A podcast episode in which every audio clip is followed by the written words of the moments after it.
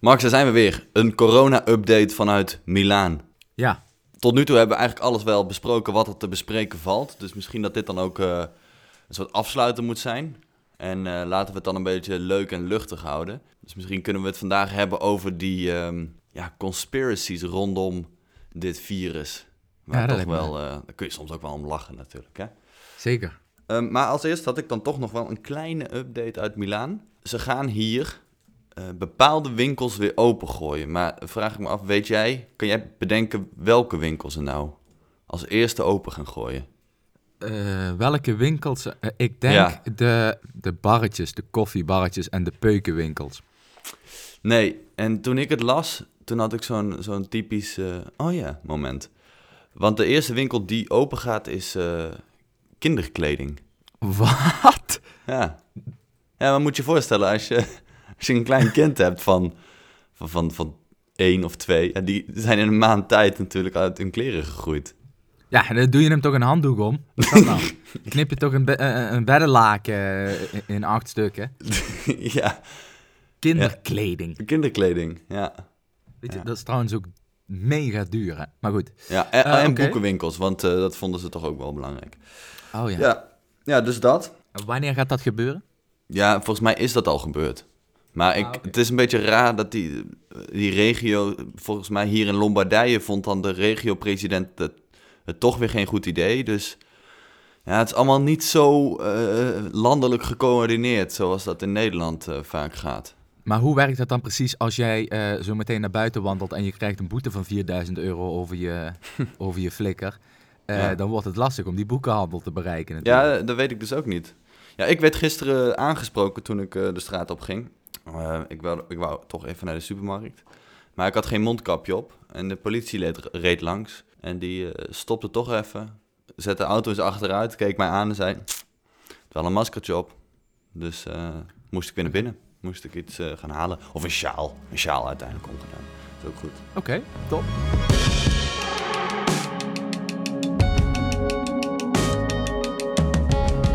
Je kondigde het net al, een, al aan. We gaan het vandaag hebben over uh, die conspiracy theories, oftewel samenzweringstheorieën. Mm-hmm. En eentje die ik wel bijzonder vond uh, deze week is die, die theorie over dat vijf G het coronavirus zou verspreiden. Oh, ja. En ja. vijf G, dat is natuurlijk die, uh, ja, die uh, wat is het eigenlijk? Een soort uh, internetfrequentie, uh, ja. uh, waarmee uh, gewoon mega snel internet. En die, die radiofrequentie, die golven, die zouden schadelijk zijn voor de gezondheid. Nou, dat uh, is niet helemaal onwaar, want radiogolven kunnen inderdaad voor uh, een bepaalde opwarming van je organen zorgen. Maar dan moet je wel echt blootgesteld worden aan een dusdanig grote zak aan die radiogolven. Ja. Dat je, ja, dat, dat, dat red je niet met zo'n vijf G-mast. Dan krijg je een soort magnetron uh, Ja, gebeuren. Precies. Ja. En ja, het argument is dan dat, dat vijf G, los van het feit dat het uh, schadelijk is, ook coronavirus zou verspreiden. En ja. Dat ja. is wel bijzonder, want nou ja, goed, dat, dat vijf G, even los van het feit dat we daar nog niet uh, landelijk over beschikken in Nederland. En ja, we beschikken natuurlijk wel landelijk gezien over corona. Ja goed, er zijn wel een aantal plekken waar dat ge, getest wordt. Maar er, er valt dus totaal geen wetenschappelijk te verifiëren verband te vinden tussen vijf G en ja. de verspreiding van het coronavirus. Waarvan overigens ook nog gedacht wordt dat het geen virus is, maar weer iets totaal anders. Ja. Ja, die heb ik ook gelezen. Dat mensen denken, ja, dat coronavirus is gewoon het labeltje wat erop geplakt wordt. Maar het is gewoon het resultaat van vijf G-straling. Ja, maar ja, goed, blijkbaar beschikken die, die groepen, uh, zeg maar die anti-vijf G-groepen, toch over een uh, behoorlijke hoeveelheid virologen, epidemiologen en radiofrequentiedeskundigen. Want uh, ja, die weten het toch blijkbaar ja, beter. Ja. Ja, ik vind het ook mooi hoe je dan... toch tot de conclusie kan komen dat het, ja, dat het het gevolg is van vijf G-straling.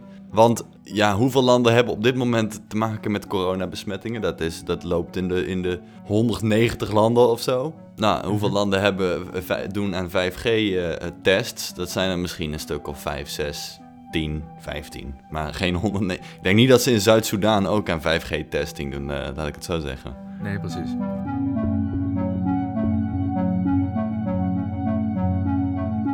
Nou ja, dat is dus wel een van de meest bizarre ja, uh, conspiracy theories. Maar goed, er zijn ook de verhalen die, uh, die rondgaan, die, die toch wel enigszins wat plausibels uh, hebben. Of die, ja. die klinken wat, wat, wat beter.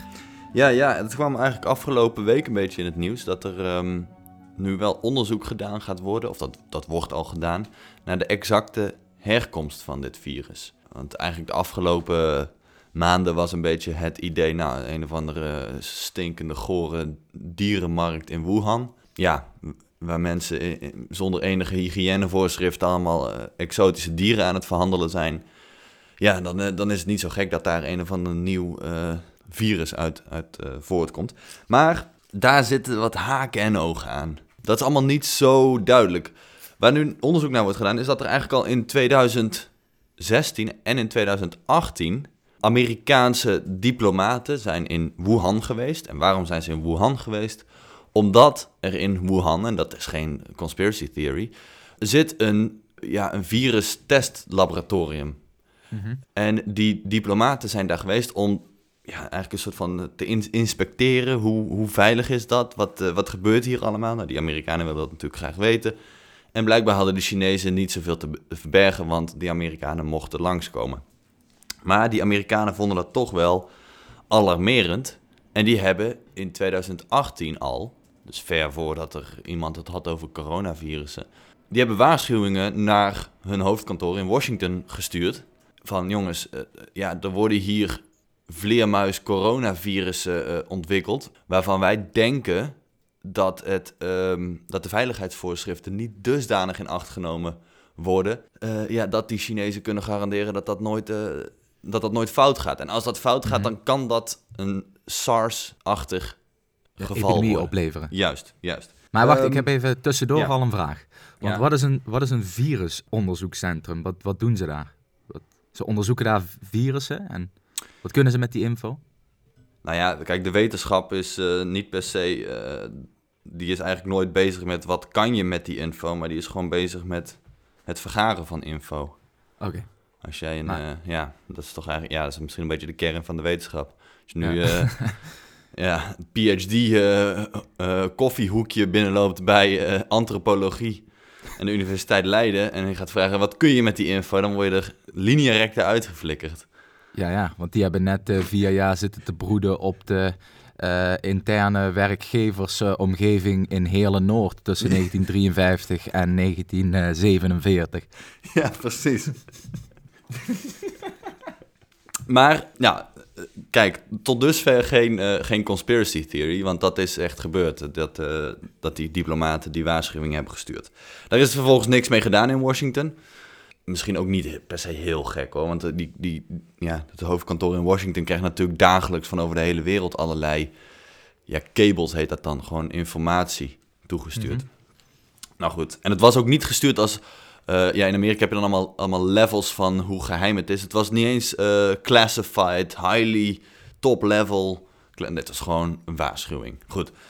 Nou ja, nu is dus de vraag, is het zo, kan het zo zijn dat het coronavirus uit dat laboratorium komt? Dat het misschien is ontsnapt, dat, dat die, hè, met die veiligheidsvoorschriften die niet heel strikt waren. Mm-hmm. Kan het zijn dat een van die medewerkers het virus heeft uh, meegedragen naar buiten en zo mensen heeft verspreid? En daar zijn wat aanwijzingen voor.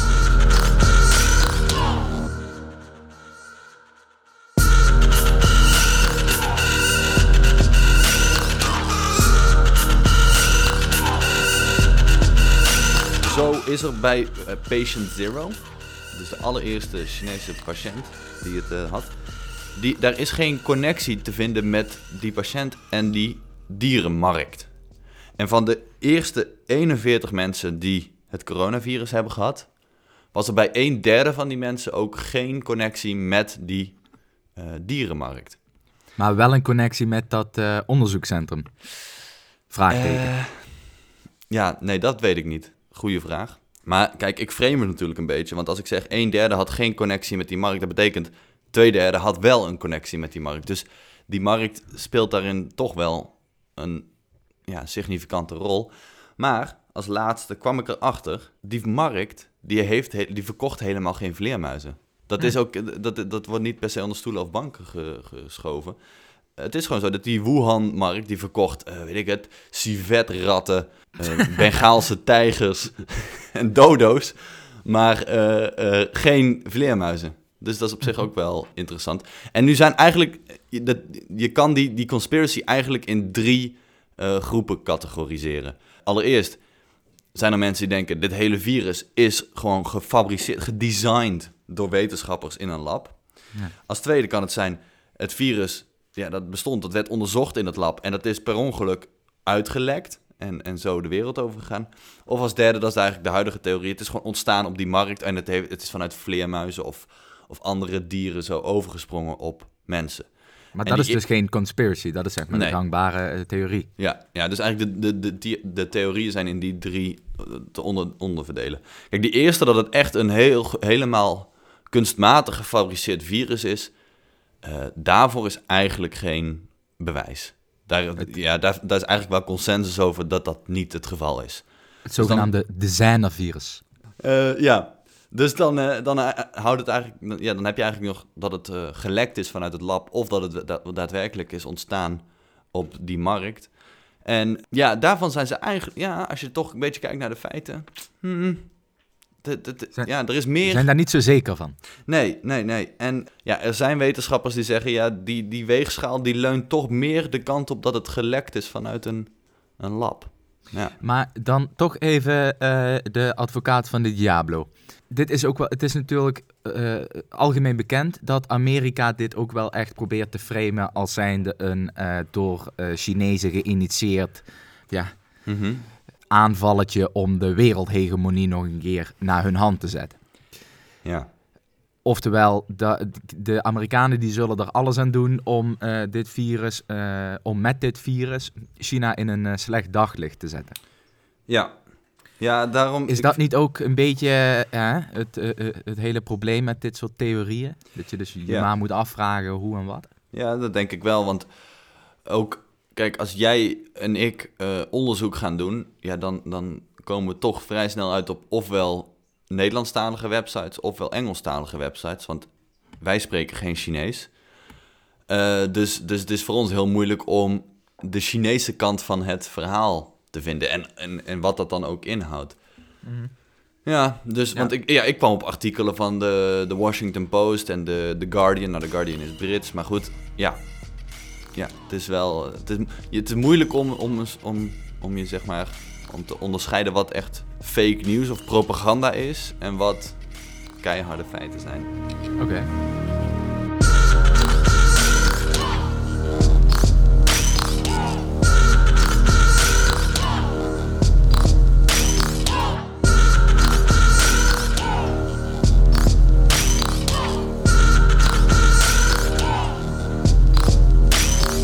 In datzelfde straatje hebben we nu in Nederland te maken met die corona-apps die het kabinet wil laten ontwikkelen. Overigens, as we speak, het is vandaag negentien april als ik me niet vergis. Mm-hmm. Uh, nu op dit moment worden die apps gepresenteerd. Volgens mij een zevental apps die uh, ja, in die um, offerte, offertewedstrijden, of wat is het, een soort tender uh, zitten die. Ja, die worden nu gepresenteerd en daarmee wil het kabinet ook uh, ja, die, die, die lock-out uh, faciliteren.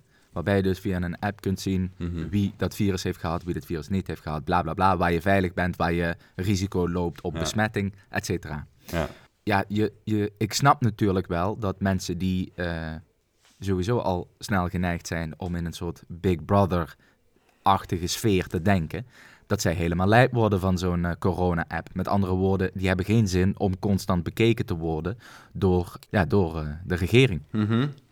Ik snap het wel. Kijk, het wel of niet bekeken worden door de regering, oké, okay, dat is tot daar aan toe, dat is, um, dat is tot daar aan toe. En, want er wordt natuurlijk ook vanuit de regering wel op gehamerd dat dit vrijwillig is, althans in eerste instantie. Mm-hmm. Maar toen zat ik te denken, ja, kijk, het is wel vrijwillig, maar bijvoorbeeld heden ten dagen, WhatsApp is ook vrijwillig om, om dat als, als app op je telefoon te installeren. Maar ik kan me best wel veel gevallen voorstellen waarbij jij toch eigenlijk wel gedwongen wordt om WhatsApp te hebben.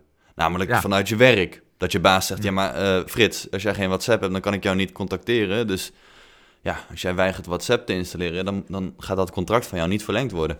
Snap ja, je? Dus, vrouw. Je Wat vrouw zegt, uh, ja, je vrouw, dat je vrouw zegt, je installeer maar WhatsApp. Ja. Want als jij uh, naar de stad gaat om iets te drinken, dan wil ik wel even weten uh, waarop dat je zijt. Wanneer je voor de laatste keer online bent geweest. ja. ja, precies. Nou ja, en, en zo kan het dus ook met die WhatsApp, of uh, met die corona-app gaan. Uh, dat het vrijwillig is, maar dat jouw baas zegt, ja, maar uh, Frits, je hebt die app niet, dus ik weet helemaal niet of jij, uh, of jij veilig bent. Ja, ja, precies. En nu zijn er zestig onderzoekers, uh, mensen die iets afweten van uh, data science en van, uh, hoe noem je dat, cybersecurity en veiligheid en weet ik het allemaal wat. Mm-hmm. Die, cybersecurity um, en veiligheid, ja. Cybersecurity en veiligheid. die hebben daar uh, toch een... Um, Ja, uh, die hebben daar toch een aantal uh, officiële kanttekeningen bij uh, gezet in de vorm van een brief aan het kabinet. Mm-hmm. Uh, dat je heel voorzichtig moet zijn met dat uh, ja, op die manier uh, in kaart brengen van iedereens positie en van iedereens uh, ja, uh, informatie. Mm-hmm. Ja. Dus we zullen zien wat daar, uh, wat daar gaat gebeuren. Ja, ja, ja. ja. Lange Frans heeft er nog een liedje over gemaakt, zag ik. Die was Ach. er ook niet blij mee. Ja. Lange Frans, jongen. Ja, die ja, moet die, ook uh, weer zijn snabbel halen. Ja, Lange Frans, die, is, uh, ja, die wil ook zijn snabbel halen. Uh, Lange Frans, die was er niet blij mee. Die denkt dat we in een soort Orwelliaanse uh, situatie terecht zijn gekomen. Oei. Ja, ik weet het niet. Ik denk dat hij een betere rapper is dan een uh, theoreticus. Helder. Goed, uh, zoals we zeiden, dit is de laatste update. Uh, mocht er iets heel lijps gebeuren, dan gooi je er uiteraard een nieuwe podcast uit. Maar voor nu, bedankt voor het luisteren. En um, uiteraard zijn we wel gewoon iedere dinsdag met onze normale podcast echt te vinden. Dus uh, hopelijk tot dinsdag. Tot dinsdag.